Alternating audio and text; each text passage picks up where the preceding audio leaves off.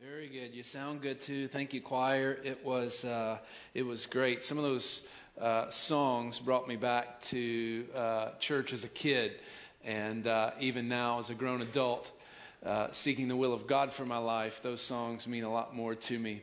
So thank you for this morning, Dr. Reggie. Appreciate you allowing me to preach in your pulpit this morning.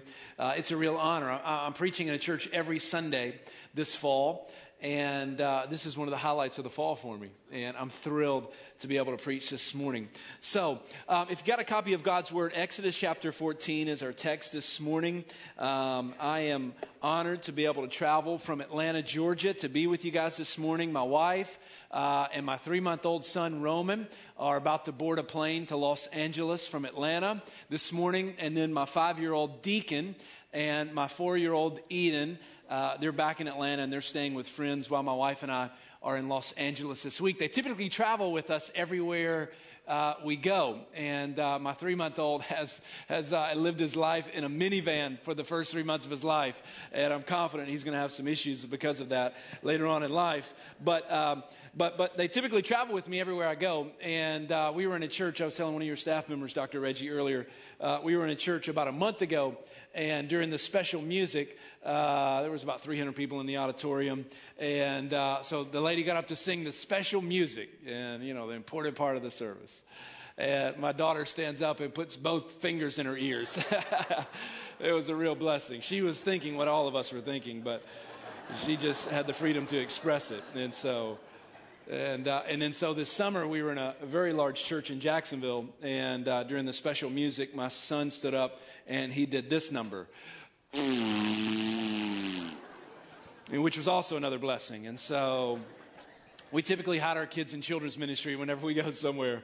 Uh, and so, anyway, so we're glad to be here. I want to pray for us this morning, and I want to jump right into a text that, that uh, due to a lot of things over the last year and a half, is, uh, is the journey that we're walking through as a family. And due to the timing of being in Los Angeles this week and what we have to accomplish this week, it's even more uh, deep and personal to my family this morning. So let me pray for us and then we'll jump right in. God, we love you. And God, we acknowledge this morning that there is not a care or concern, God, that we have for ourselves that even rivals the affections that you have for us, God. So, God, this morning, as you love us and you desire, uh, God, your best for us, I pray that you would give us open hearts and open ears. Uh, God, I pray that you would allow us to step forward into what you would have for us, trusting you, God. That's our role in this story. Trusting you, God, with what you have for us. And so, Lord, we love you for it. Thank you for the word of God this morning. Thank you for this great family of believers in this church, Lord, in this city. And so, God, this morning, I pray that you would forgive the LSU Tigers for what they did to Dr. Reggie's Ole Miss Rebels last night. In Jesus' name, amen. Amen and amen. All right. Amen. Amen. All right.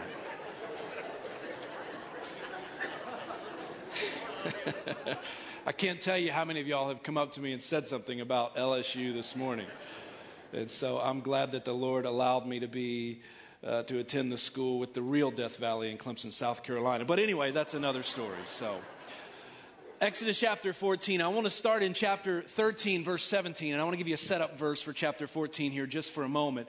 Um, my daughter, we've been teaching her how to ride a bicycle. Uh, she just turned four years old in October. We've been teaching her how to ride a bicycle. I don't know if you remember what it was like to learn how to ride a bicycle, but uh, so we've been spending a lot of time in the church parking lot, and, and she's got the bicycle with the training wheels, and we stand behind her and we put our hands on her shoulders and we push her across the parking lot. And and I spend a lot of time saying, trust daddy, trust daddy, trust daddy. It comes easy to my son. He, he's good at it. It did not come so easy for my daughter to trust daddy in learning how to ride a bicycle. I can identify with my daughter's trust issues. I, um, uh, I just have to be honest before you this morning. I think a lot of times, and I know it's not the case with Dr. Reggie, but a lot of times somebody will stand in a pulpit and they'll pretend to have everything together. I, I don't have everything together this morning, and I want to I want to be vulnerable and honest before you this morning and say I can identify with my daughter's trust issues. I have I have issues trusting things that I just cannot see. Um, I have issues trusting things that I have no idea how they're going to work out. I have issues trusting what my, my health is going to be like when I'm a little bit older. I have issues trusting how I'm going to pay for my kids' college education when they're finally old enough to go to Clemson University. I have issues trusting things that I just cannot see. I don't know if you can identify with my trust issues this morning, but about a year and a half ago, we believe that God was asking us to trust Him with something that we just could not see. I was walking out of Madison Square Park in New York City, and a great friend of mine was walking beside me. He said something to me, Dr. Reggie, that struck me very deep. And it was very personal. It reminded me of when God called me to ministry at 21 years old. And I knew that it was what God was saying. I knew this was a word from God that day, and it struck me, and it was very emotional. And I dismissed it, and I said, Man, thank you for sharing that.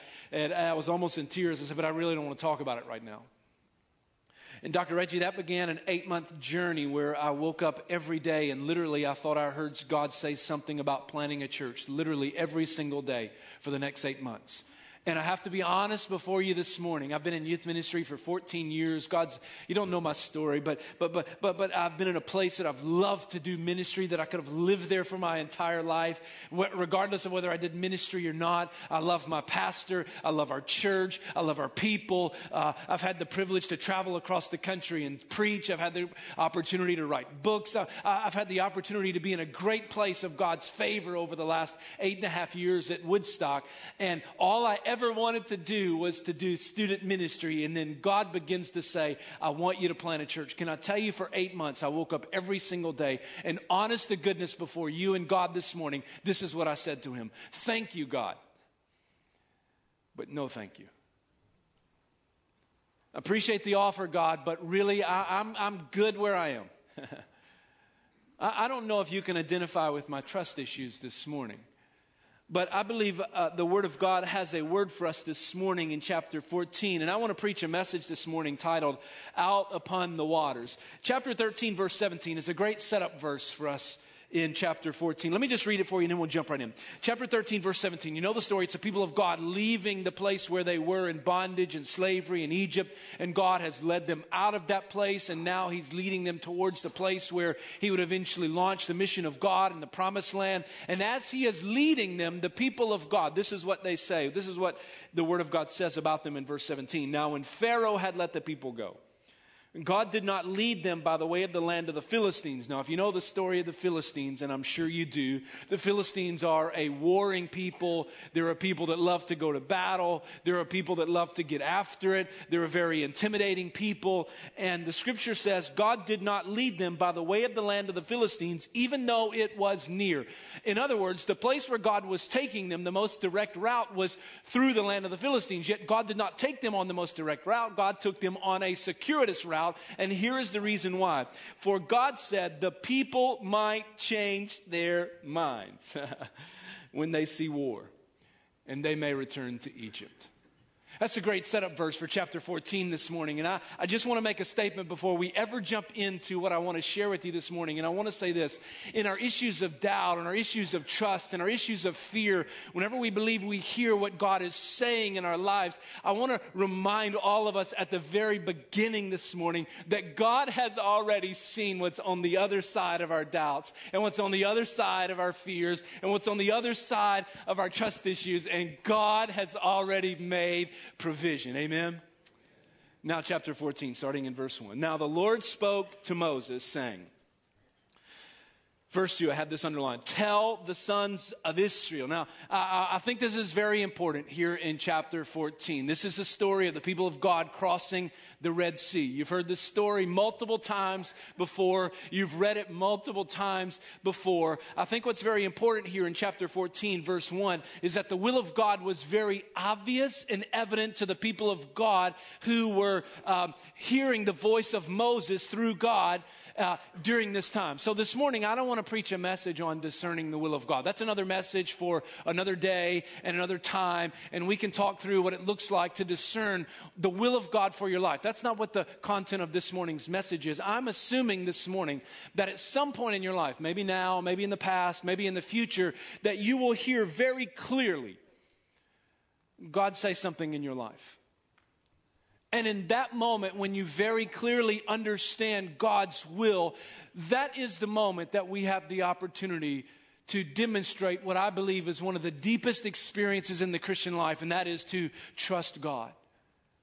Now, God said to Moses, Tell the people, tell the sons of Israel. They know very clearly this is what God is doing to turn back and to camp before a certain place, between another place and the sea, and you will camp in front of another place opposite of it by the sea. Verse 3 For Pharaoh will save the sons of Israel, They are wandering aimlessly in the land, and the wilderness has shut them in. Thus I will harden Pharaoh's heart, verse 4, God says, and he will chase after them. And God says, I will be honored through Pharaoh and all of his army, and the Egyptians will know that I am the Lord. And the end of verse 4 says, And they did so. It's the story of the people of God on the shores of the Red Sea. I want you to use your imagination with me this morning you can draw your own picture of what the scene on the Red Sea looked like that day. I don't know what it looked like that day. I don't know what was happening on the bank of the Red Sea. I don't know if the kids were swimming in the water. I don't know if mom and dad are, are, are sunbathing. I don't know if they've got a game of cornhole. I don't know what's happening on the shores of the Red Sea that day.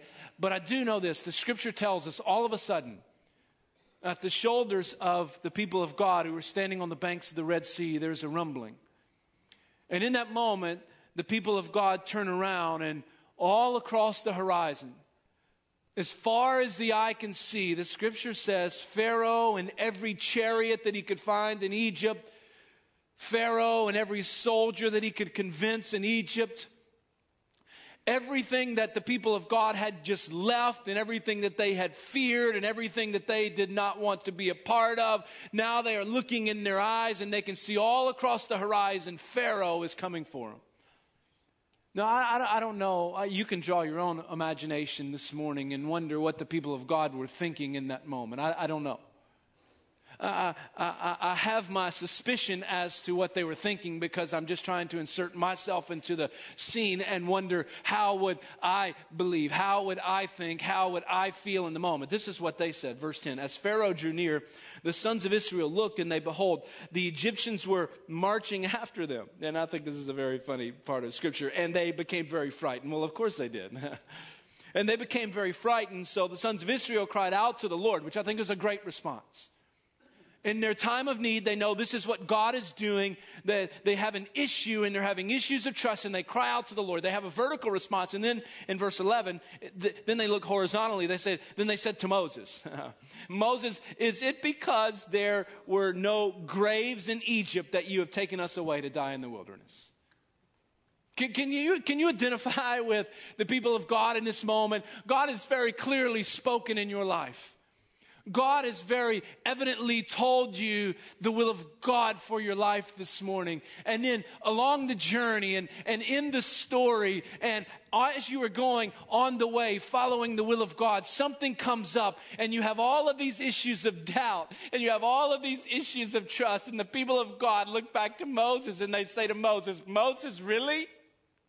Moses, did you really have to bring us to the shores of the Red Sea? Moses, were there no graves in Egypt that we could have been buried there? Have you brought us here to die, Moses? And then they make a statement in verse 12. Is this not the word we spoke to you in Egypt? They remind Moses of, of a conversation they had before they ever, ever left Egypt. And they said, Moses, is this not what we said to you in Egypt, Moses? The, Leave us alone. This is what they said, that we may serve the Egyptians. And here's the statement that they make, and I have it underlined in my Bible. And this is what they said Moses, remember we told you this in Egypt, for it would have been better. for us to serve the Egyptians than to die in the wilderness.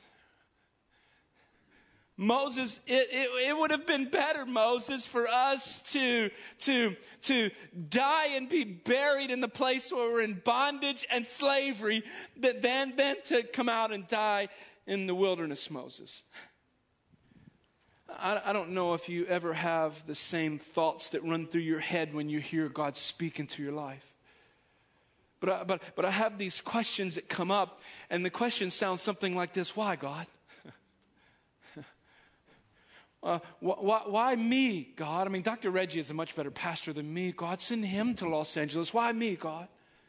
God, God, God, God why, why now, God? God, we're enjoying your favor at Woodstock. We're, we're seeing students come to Christ. We're, we're seeing students go around the world. God, God, God, you're allowing us great favor. Why now, God? Why, why me, God? Why, why them, God? My father in law constantly reminds me you can't get fresh shrimp and you've got uh, cross gender bathrooms in, in Los Angeles. Why, why, why them, God? Why me, God? Why now, God? Why them, God? Why there God? I have all all of these questions that come up when I know the will of God in my life and I have issues of doubt and trust, and I begin to say back to God, Why God? Why God? Why God? I don't know if you can identify.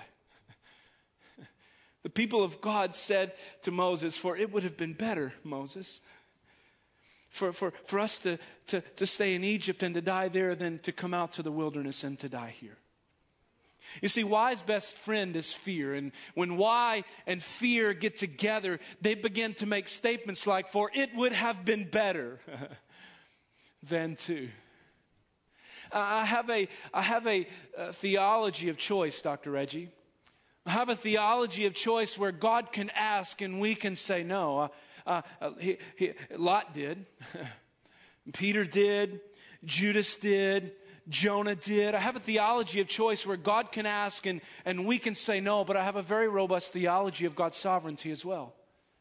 Where God can step in and He can intervene and He can call up and He can call out and He can make provision whenever, however, there is a need. He did on Mount Carmel. He did with the widow at Zarephath when the prophet had a need. I mean, he did with Jonah. Uh, God, I have a very robust theology of God's sovereignty, but also have a theology of God's choice. And I have to say to you, over the last year and a half, I'm grateful over eight months when I said, God, thank you, but no thank you. God in his patience God in His sovereignty, He, he, he was compassionate and He allowed us to wrestle through these issues. And I'm grateful for those times. But in the midst of all of those times, I began to ask God, why God? Why me, God? Why now, God? Why there God? Why them, God? God, all of my family lives on the East Coast. God, my wife is from Jacksonville, Florida. She's um, family means the world to her um, and and and and why, why why why why should we move to the west coast god when all of our family is here god? God for it would be better for for my kids to grow up in a in a in a county in a town where they get great education than to go to los angeles where they're known for terrible schools. God it would be better for me to stay on the east coast than it would be to go to the west coast. God it would be better for me professionally to stay in this environment than to move to the west coast and start all over again. God, it would be better than to. I don't know if you have those same issues. I have to tell you this morning that over the last year and a half, as we're wrestling through the call of God on our life, when we very clearly know the will of God. And by the way, you're looking at me like, like, like well, this is a great story, Matt, and thank you for narrating my, your story. And I, I, I just want to tell you this morning, my story is not your story, obviously. And, and your story is not the people of God's story. And a promise to goodness, this is not meant to be a preachy statement because I'm not one, I'm not a preachy type preacher, but all of our stories are meant for God's glory. So my story is a geographic change in a geographic location, trusting God with what He wants to do in California. But your story may be something drastically different, trusting God with a new job, trusting God with a new relationship, trusting God with, with, with, with kids in the home that are rebellious, trusting God with, with, with a health situation that's going on in your family. I don't know what your issues are this morning, but, but, but all of us have the opportunity to exercise trust when we very clearly know that God has us walking through something. But when why and, and fear, they're best friends, when they get together, we begin to make statements like, For it would be better than to. You know, a lot of times we can talk ourselves out of pursuing the will of God, Dr. Reggie. When we begin to digest all of these questions and all of these issues, and yet God is looking at us and He's saying, Your, your role in the story is not to figure out your why. you see, we ask why questions, but God doesn't ask the same question. God doesn't ask why questions. You know what God asks? God doesn't ask why, God asks who. God doesn't ask why, God asked who? Isaiah chapter 6, verse 8. I was took the month of December off in 2013 because I sensed that God was doing something and it was coming near. And I took the month of December off to pray about what God was doing, and, and I heard nothing through the entire month of December until the last day of December. I was in Knoxville, Tennessee for a funeral, and I was about an hour away from a conference called Winter Extreme, where there's a couple thousands of teenagers that go to Gatlinburg, Tennessee. I have no idea why you would go to Gatlinburg, Tennessee, but they go to Gatlinburg, Tennessee, and they do this conference, and I'm an hour away, and the guys that planned it are out of our church, and they literally book every hotel room in the city, and I call them and I say, dude, I know you long shot, you probably don't have a hotel room, but we're an hour away, would love to bring my family over. He's like, dude, you won't believe this, but we literally have one hotel room left in the city. You can have it tonight. This is the end of my mini sabbatical, and I get to the conference that night, and then the next morning, a buddy of mine is preaching, and he stands up in front of everybody. I wasn't even supposed to be there. Isaiah chapter 6, verse 8, he tells students to turn to. and Tony begins to read the passage, and he says, Whom shall we send? Whom will go for us? That was the passage that God used to call me to ministry at 21 years of age. I was sitting in the back of the auditorium, and it was another very emotional moment. It was a memorial stone in this process of discerning what God was doing. And as I heard Tony preach, and as I read the scripture, uh, all this emotion flooded me, and I'm sitting in the back, and I'm just crying. And, and I say to God, God, if you can use anybody else, feel free to do so. But God, if you can't, my yes is on the table. You see, we ask all of these why questions. Why God? Why me? Why them? Why them? And God doesn't ask the same question. God asks who? who will go for us? You know, you know why God doesn't ask the same questions that we ask? You know why God doesn't ask why there and, and how this and, and, and how's this going to play out? You know why God doesn't ask those questions? Because God has already seen what's on the other side of our fears. God has already seen what's on the other side of our trust issues. God has already seen what's on the other side of our doubts, and God knows how He's going to provide. God doesn't ask the same questions we ask. God doesn't ask why. God asks who. So the people of God have a moment where they have the opportunity to trust God. And I would not be a great preacher this morning if I just stood up before you and said, whatever you're going through, trust God.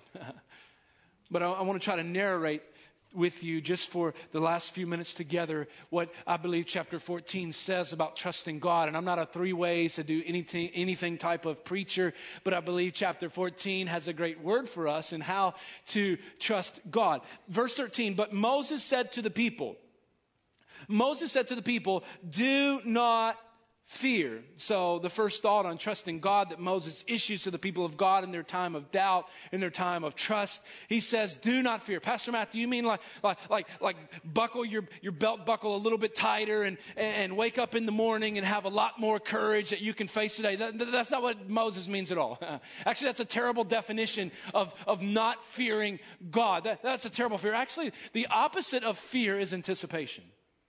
The opposite of, of fear is anticipation. And so, what Moses is saying to the people of God is uh, people of God, don't just assume that God is about to make provision here. Moses says, do not fear. In other words, anticipate that God is about to make provision in your life. The first thought on trusting God. It's uh, anticipate that God is going to provide. I get on a plane tomorrow morning, very early in the morning, to fly to Los Angeles.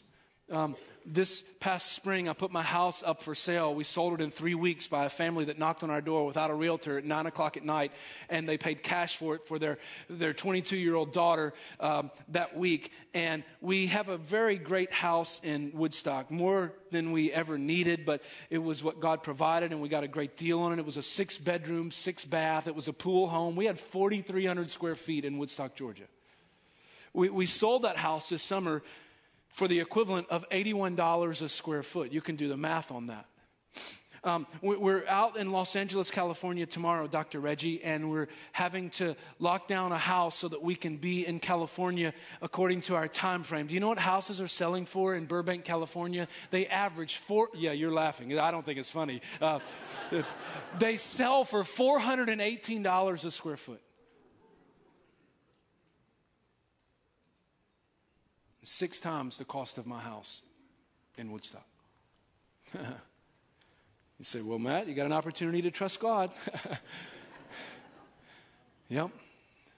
I, I have no idea how, how, how we're going to be able to get into a house. I can't qualify for the loan on a house in Burbank, California.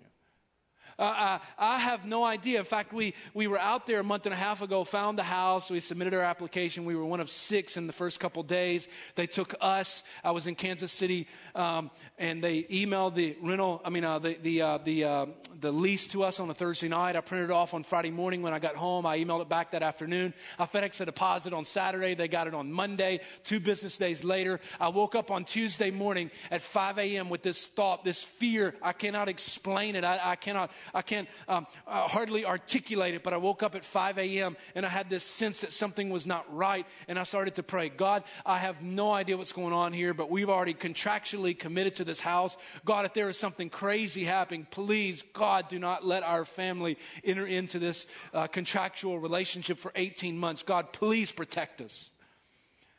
At 12 o'clock, their realtor called. By the way, this was a house that exceeded our expectations. We were uh, looking and we thought we were going to be in a three bedroom, 1,500 square foot house, which is a great house.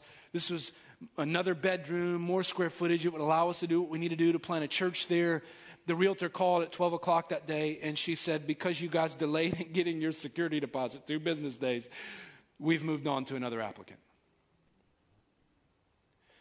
We've been looking at houses on the MLS. We're working with a realtor. They sent us one this week. It's the only house that my wife has really liked, and we were excited about it. And we said, We want to see this house when we're out there next week. The realtor called on Friday and said, There's 14 offers on this house. There's no way you're even going to be able to see it next week. see, I don't, I don't know how God's going to provide. And in all of my trust issues and all of my doubt issues over the last year and a half, I can tell you I've arrived at a place and have not mastered it and have not perfected it. I'm teaching this morning as one who is in the journey with you, but I can tell you this morning I have no idea how, but I know God is going to provide. You see, I've got this conviction, I've got this conviction that, that if God invites you to the table, God's going to pick up the tab. if God invites you to the meal, He's going to pay the bill. I don't know how God's going to provide this morning, but I'm believing, I'm trusting, I'm anticipating that God is going to provide. And if I have to live in a van down by the river, so be it. But God will provide. Moses says to the people of God, Do not fear. He says in verse 15, Then the Lord said to Moses, Why are you crying out to me? God says to Moses, "Why are you crying out to me?" Right? Like, like, like it may seem obvious on God's part, like, like, like Pharaoh's coming and we're freaking out, and and so like, like, but God's like, it's obvious to God. Why are you crying? and God says to Moses, Moses, "Tell the sons of Israel to go forward." The first thought in trusting God, I believe this passage very clearly articulates, is to anticipate that God's going to make provision. The second thought I believe it articulates is, um, is, is that we have to get our, our feet moving, our mouth talking, our, our hands acting in the direction that we believe God has laid before us. I, I wrote it in my notes, and I guess I can say it like this in Louisiana Don't sit on it, get on it. I've got a 23 year old kid that wants to go to Los Angeles with us, and he's been committed since the spring. And he said, I'm in. I believe God's called me to Los Angeles. I was somewhere out of the out of the state a while back, and he texted me and he said, "I have no idea how I'm going to do this. How I'm going to get a job. How I'm going to work. Um, um, I just don't see how all of this is going to come together." And I took my phone and I and I started to to type back a response to him, and the response that I was beginning to type back to him was, "Cameron, you just need to trust God." And then I deleted the text and I didn't send anything to him. And, and, when I got home, I said, dude, I'd like to meet you for coffee. And we met for coffee and we sat across from each other. And I looked at him and I said, Cameron, did God call you to Los Angeles? He said, yes, he did. I said, then Cameron, I want you to go to Los Angeles under two conditions and two conditions only. Number one, that you function as a biblical man who takes initiative and responsibility. Number two, Cameron, you got to go find a job. Because Hebrews chapter 13, I'm going to shepherd your soul, Cameron, but I don't want to pay your bills, okay? You got to go find a job, Cameron. And, and so, so, so, so, so this, this thought is that, is that like, like I'm, I'm a youth pastor, John. Uh, I'm, I'm, a youth pastor. I've been a youth pastor. I just did, I've done weddings this year from kids who graduated from our ministry, and I've got kids that are in college now, and they're like, I want to get married. And I'm like, what are you doing? Are you, are you dating? Are you finding, I mean, are you talking? They're like, no, I'm just praying. I'm like, well, that's a little ridiculous. Because you can't sit on your couch and play Xbox and expect God to drop her through the ceiling. You got to go find somebody. That, that's not how this thing works. You got to go forward. You got to you got to you got to go. You got to put your feet in action into the place that God has called you to go. The first thought Moses gives to him is anticipate God's going to make provision. The second thought he gives him is get up and let's go. Get up and start moving. And then the last thought this is the end of the story, and, and, and um, the end of the story, you know the end of the story. The Red Sea caves in on the people of, uh, on, on the Egyptians, and the people of God march out on the other side. Verse 25 God caused their chariot wheels to swerve, and he made them drive with difficulty. So the Egyptians said, Let us flee from Israel, for the Lord is fighting for them against the Egyptians. Moses says to the people of God, Anticipate God's going to make provision. He says, Don't sit on it, get on it, let's go. And then the last thing Moses says to the people of God and their trust issues is, You know what? Let God fight this battle. Let God fight the battle. We've been working through how we're going to meet and where we're going to meet. I don't know if you've ever been to LA, and some of you guys are coming out this summer. But in LA, it's, it's your pastor can testify. He was out there. It's literally the, the, the epitome of urban sprawl. There's house after house, building after building, business after business. You don't know when one neighborhood ends and when another neighborhood begins. You don't know when you're in Burbank and then when you get over to North Hollywood. It just, it just, it's boom, it's there. It's what it is. And people ask me, where, where are you guys going to meet? When, you're going to buy some land and build a, high, and build a church? Like, no, there's no land. Um, we can't buy land and, and build the church. And I, I, I, don't know. I mean, we talked to a couple places. We're just not sure. Two weeks ago, I got a phone call from a guy, Robbie Pitt in Los Angeles. He called me on Tuesday, texted me and said, Call me ASAP. I called him and he said, Matt, I was at a conference this week and I don't know what will come of it, but I met a guy who's an interim pastor at a church in Burbank that has essentially died. They're down to 19 people and they have this $30 million facility. It's literally an entire city block. It's across the street from Walt Disney Studios in a great location and they're looking for somebody to give the building to.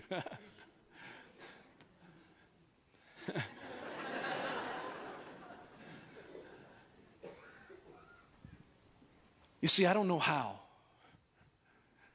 but God's going to fight the battle. God's going to make a way, and God's going to make provision. Dr. Reggie, my personality is such that I, am I'm, I'm results driven. In a lot of ways, it can be very sinful. I want to know how many people showed up to church. I want to know how many people got baptized. I want to know how much, how much offerings we took up. I want to know how many people are serving the body of Christ. I, am very results oriented to a point that it can be sinful. And I can look at this process in Los Angeles and, and I can and get caught up in, in how many people are coming to Story City Church and, and, and how much money we've raised and, and how many teams are coming out. And I want you to understand this morning that's really not the point. The end of the story here in verse 30 says, Thus the Lord saved Israel that day from the hand of the Egyptians. And Israel saw the Egyptians dead on the seashore. Verse 31 When Israel saw the great power,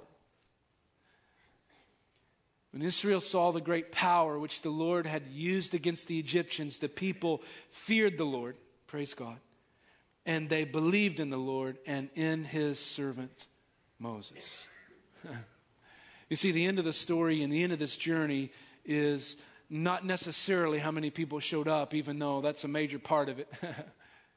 the end of the story in trusting God in your journey, in my journey, in all of our journeys, when we believe God has clearly spoken and we have the opportunity to trust God, the end result is not how many. The end result is, did I worship Jesus in this process?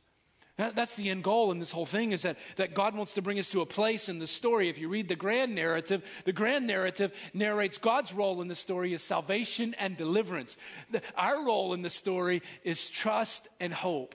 And so, chapter 14 is a mini narrative of that entire narrative. And the end goal is did I hope and did I trust in the Lord Jesus Christ through this process? And that is the goal. I, I, wish I had time to narrate to you the song that I heard in February at a conference I was preaching at on a message I'd literally preached four years in a row to students, asking them, What are you willing to sacrifice in order to pursue the will of God for your life?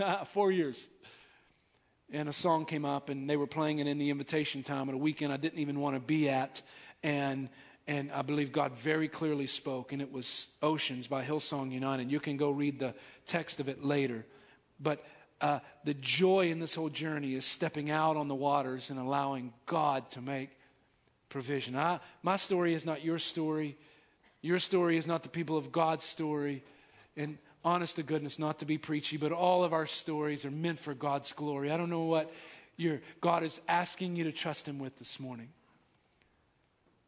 but I believe it's one of the deepest experiences in all of our Christian journey. Let me say this and then we're done.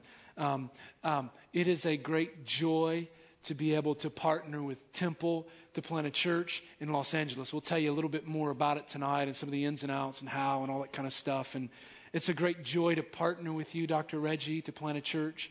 If you ever at any point hear about Story City Church, on social media, Instagram. If you hear Dr. Reggie talk about it or it ends up in your bulletin sometime, I don't want you just to think, oh, that's that, that guy that came and preached, that's his deal, or, or that, that's, that's the Los Angeles deal, or that's their deal, or that's that Dr. Reggie's passion, that's, that's his deal. I don't want you to think that way. I want you to think this is our deal. As a partner church, we're, we're planning together, and Dr. Reggie, it is a real joy to be accountable to the resources and what you send our way. I'm grateful for the partnership. I want to pray for us. We're going to sing one last song. And then I want to say to you this morning whatever God may have spoken to you, if you're walking through something this morning, whatever that journey may be, this is a moment for you to begin to look God in the eyes and say, God, I, I don't know how it all goes down, but God, I want to trust you in whatever is happening. I want to pray for us. We're going to sing and then we're going to move on. God, we love you. Thank you for Jesus this morning. God, thank you for the cross. Thank you for salvation. Thank you for the Word of God this morning.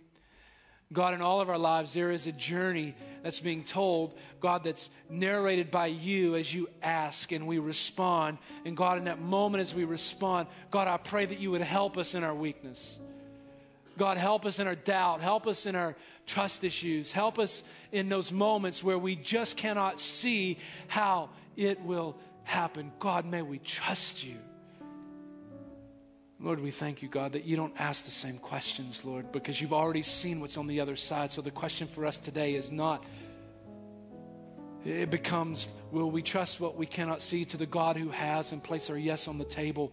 God, would we trust you today in what you've called us to? Lord, thank you for this great church, this great pastor, this great fellowship. Thank you for this partnership, for the glory of God, for the story of God, for the city of LA. It's in Jesus' name we pray. Amen.